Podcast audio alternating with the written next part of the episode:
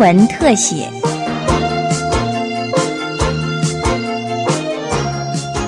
听众朋友您好，欢迎收听今天的新闻特写节目，我是吕明宗。从卫星俯瞰台湾这块土地，超过2/3面积都被深绿的森林覆盖。森林是台湾的命脉，它像块海绵涵养了水源，它的根牢牢抓住土地，它也像最大的空气清净机，提供源源不绝干净的氧气，让生物植物安稳栖息。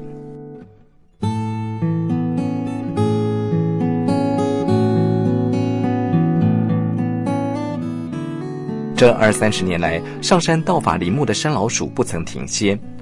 有一群人，他们热爱山林，勇敢站上第一线跟山老鼠对抗，守护台湾的林木。他们有个名字叫做森林护管员，也就是我们俗称的巡山员。今天我们就要一起听听这群对山林无怨无悔付出的森林护卫队的故事。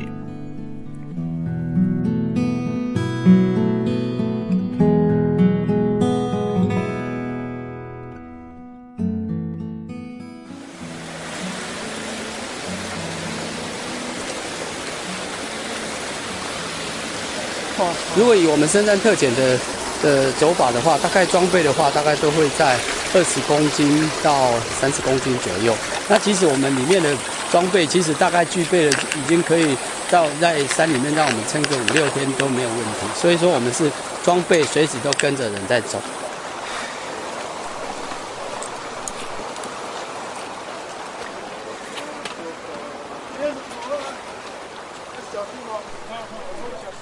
许多人喜欢上山走走，一天来回或停留几天登山露营，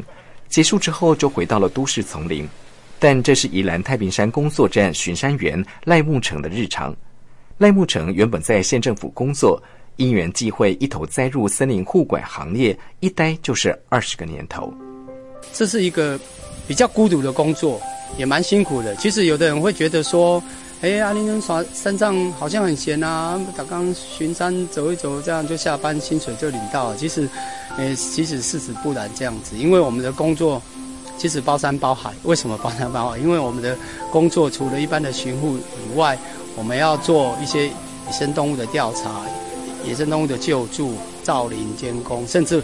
鲸豚保育也是我们的工作。所以说为什么叫包山包海，就是这样子。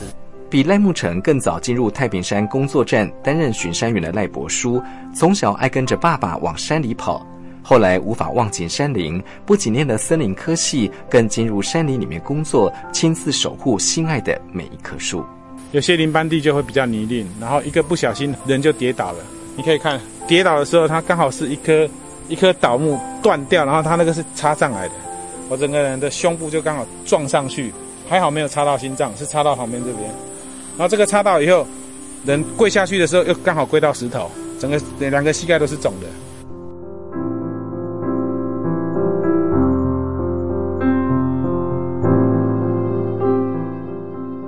负责管理160万公顷国有林地的林务局，将辖区划分为8个林区管理处、35个工作站。现在雇用了1027位巡山员，担任巡护森林的任务。每个人平均巡护面积2000多公顷，除了造林地巡查、林政的业务、森林火灾和山难救助之外，林班巡视有没有山老鼠犯案，更是他们主要的工作。那你会想说，那种大的千年神木，当你再去的时候，发现它被砍倒，真的当下眼泪就掉下来，那会自责说自己没有尽到那个责任，让它给砍倒了。但是其实山林这么大，而且这些人就都是惯犯，而且就是累犯。现在会利用一些科技仪器来协助，那早期的部分大概1个月7-8天，有时候甚至超过10天的部分是在深山里面埋伏，就雨衣盖起来或什么，就躲在草丛里面，有时候就在那边监控山老鼠，然后做一个通报的工作。也有山老鼠我们当面遇到，就6-7个外劳，每个人背了2块木头，然后身上都有西瓜刀，那我们巡山员直接就跟他面对到了，就是说我们是来找什么测量点之类的，就不敢跟他说我是巡山员，因为这些逃逸外劳随时都要跟你拼命的。然后名池它是一个最后一块 DNA 的保存地，因为它里面其实是没什么开发的，满坑满谷都是块木原始林。也是山老鼠最喜欢去的地方。然后停下来10秒钟之内，他就把一级木的树那种脚材就往后车厢丢，然后人就扬长而去。我们现场人员，我们并没有司法权，所以我们也不能去做拦查动作。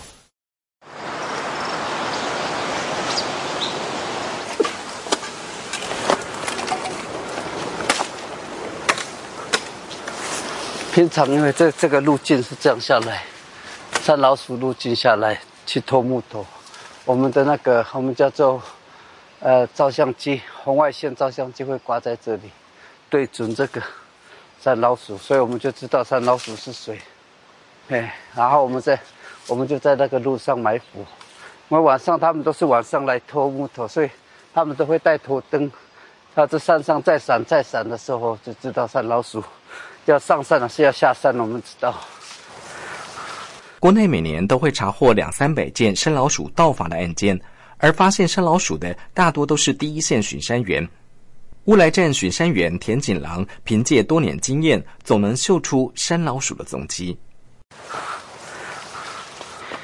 踩像这种踩的痕迹，这个地方我们大概都会很注意观察。那上山，它是上山还是下山，我们也可以看叶子。它叶子是往这个方向走，那就是下山，然后它这个脚印呢会从脚跟去拓这个地方。那一棵树就是他们盗伐过的，留在这边还没有被他们，因为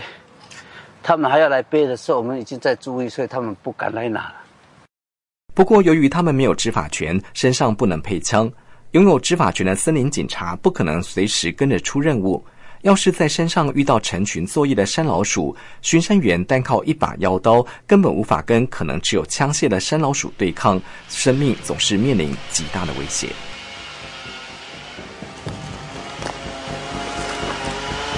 在石梦谷上方，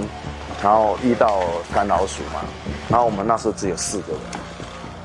还是要面对，硬碰硬就对了。所以我们有规划好，就4个人稍微分散往中心点走，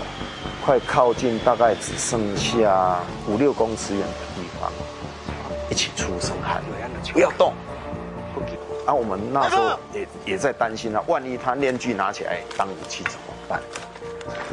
万一他们是这种举动的时候，一定要先寻求自身的安全，就是往后跑。人家要陪到，而且他们毕竟是当贼嘛，他们一听到不许动什么，他们突然吓一跳就，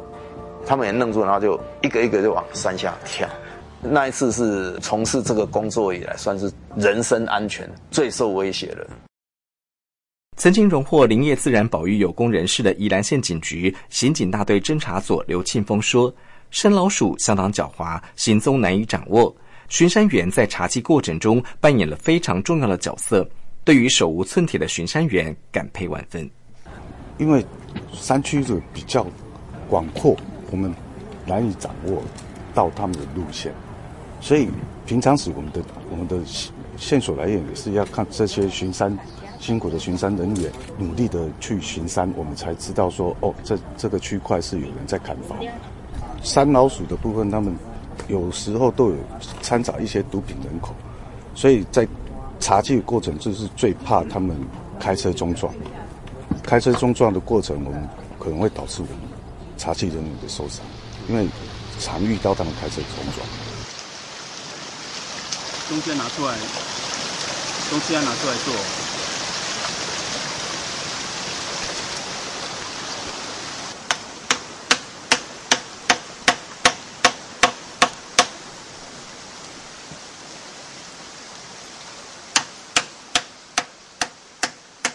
台湾山林地势险峻，河流湍急，气候多变。前一秒艳阳高照，下一秒可能风雨交加，更别说山崩峭壁，冬天下雪。巡护工作处处充满了危险和挑战。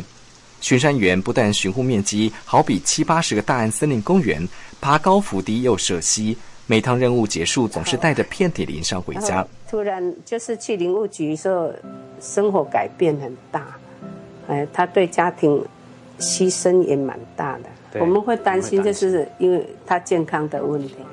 但是我们不会拒绝，是说孩子去救人的事。像有时候受伤回来，我都不敢讲，就自己就隔一天就我们都会发现的，就偷偷的会去贴药膏啊，不然就自己。他走路以后一点一拐一拐的，他从小就是太贴心，他担心，他怕妈妈担心他们，他就是很会伪装啊，再怎么伪装做妈妈的也大概，可是都会露馅。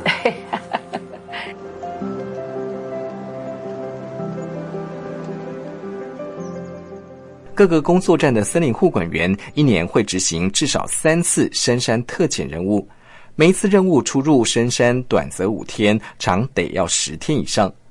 赖木成有回出任务受伤，回来接着投入救难工作，差点毁了自己的下半生。赖伯叔在一场森林大火中更仿佛从鬼门关走一遭。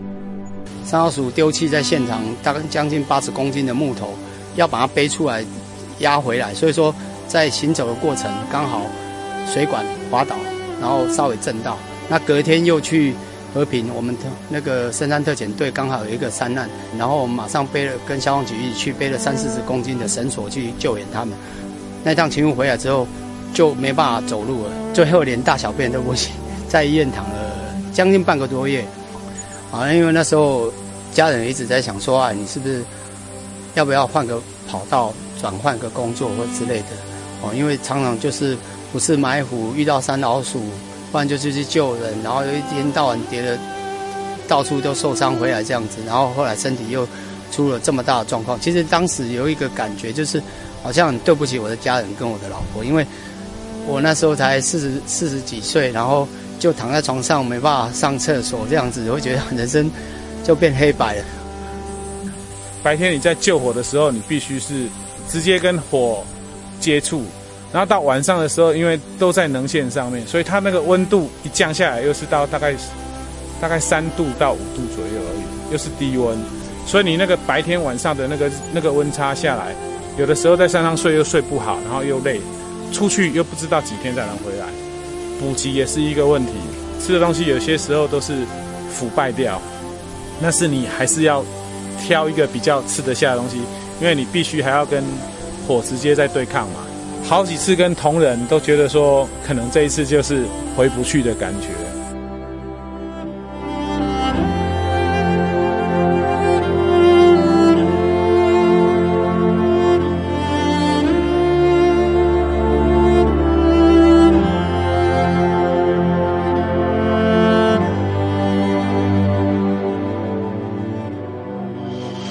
这比较好，落取这里好了，好，让它还才能用。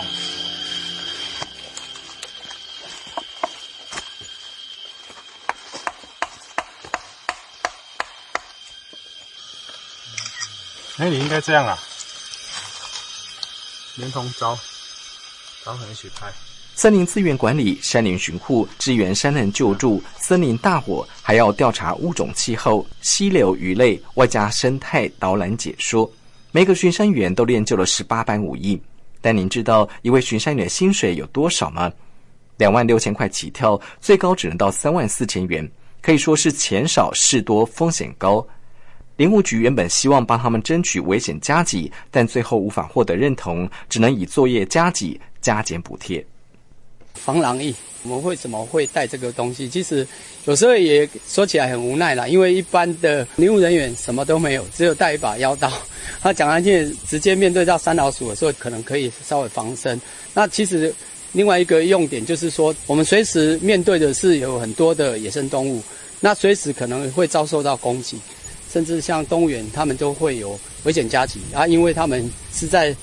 照顾那些危险的一些动物。那但是那些动物都是关在笼子里面，但是我们的巡护是面对山林，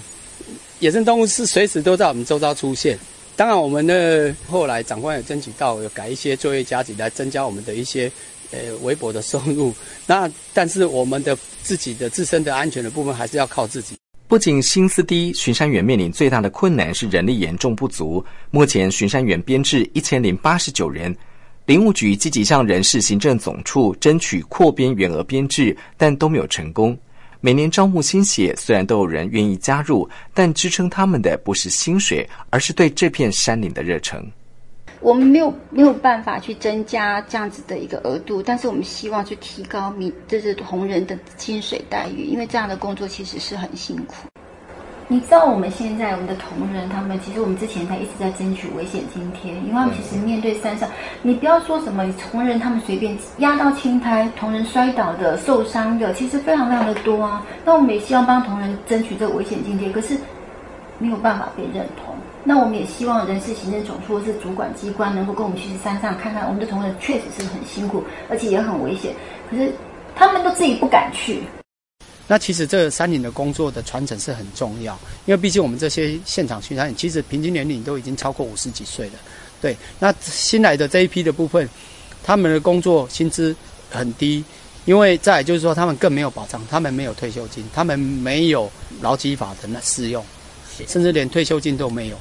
没有考上这些高普考的话，那可能还是必须要在这边工作，但是能够撑多久不知道，所以说有可能叫他几年之后他就走了。那这个断层其实是很大，所以说很希望说政府能够去重视到这个区块。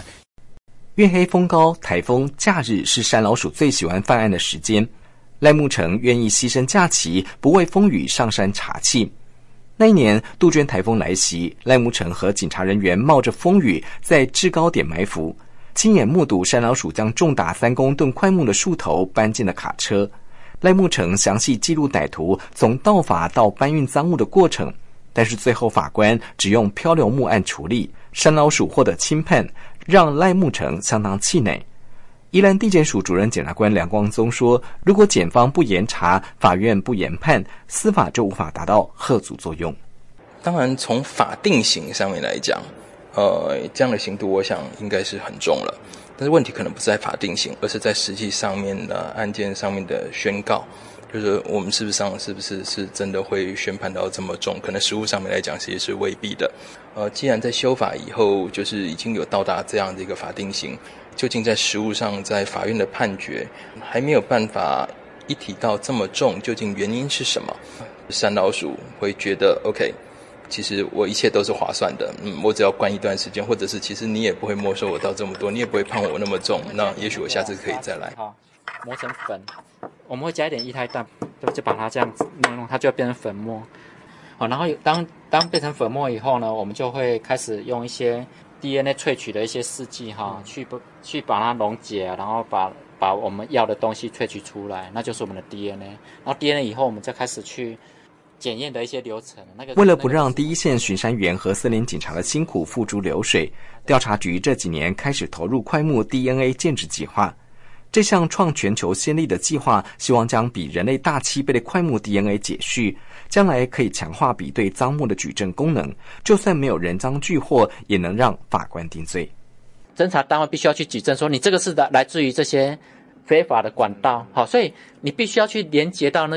个被害目，法官才有依据啊去判他刑。可是如果你缺乏这个连结的话，你光查扣到这个木头的话，你就说他是盗伐，那法官有时候证据力不足啊，他只能怎么样轻判啊，或者是甚至无罪。那这样的话就说变成侦查单位他们花很多心思去侦办这个，可是最后的结果就是被轻判或者甚至被判无罪。我们这个的话其实可以协助到这一块，把这个连结让法官有更强的心证。确实啊，他这个确实是从这一科我们也比对确实是相符的，而且信心指数也可以达到99以上哈。那这样法官他就可以依据森林法该判多少就判多少这样。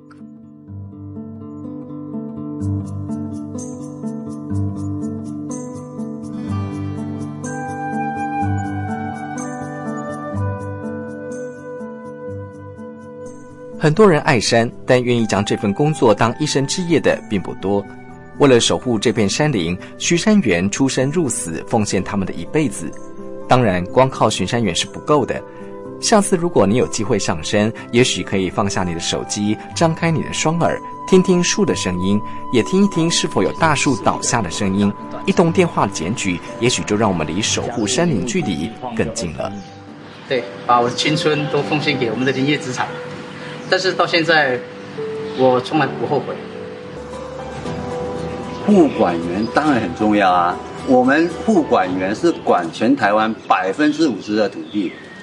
我已经身负这个使命，一定要保护我们的森林。山带领我走进来，然后我又能为这片山做些什么事情，这是我一直在反复思考的一件事情。保育山林，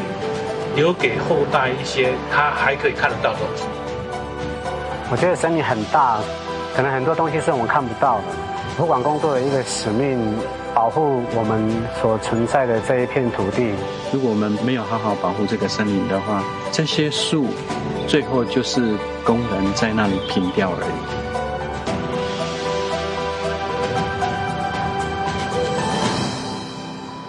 以上新闻特写由警广记者吕明宗、林慧珍采访制作，谢谢您的收听，再会。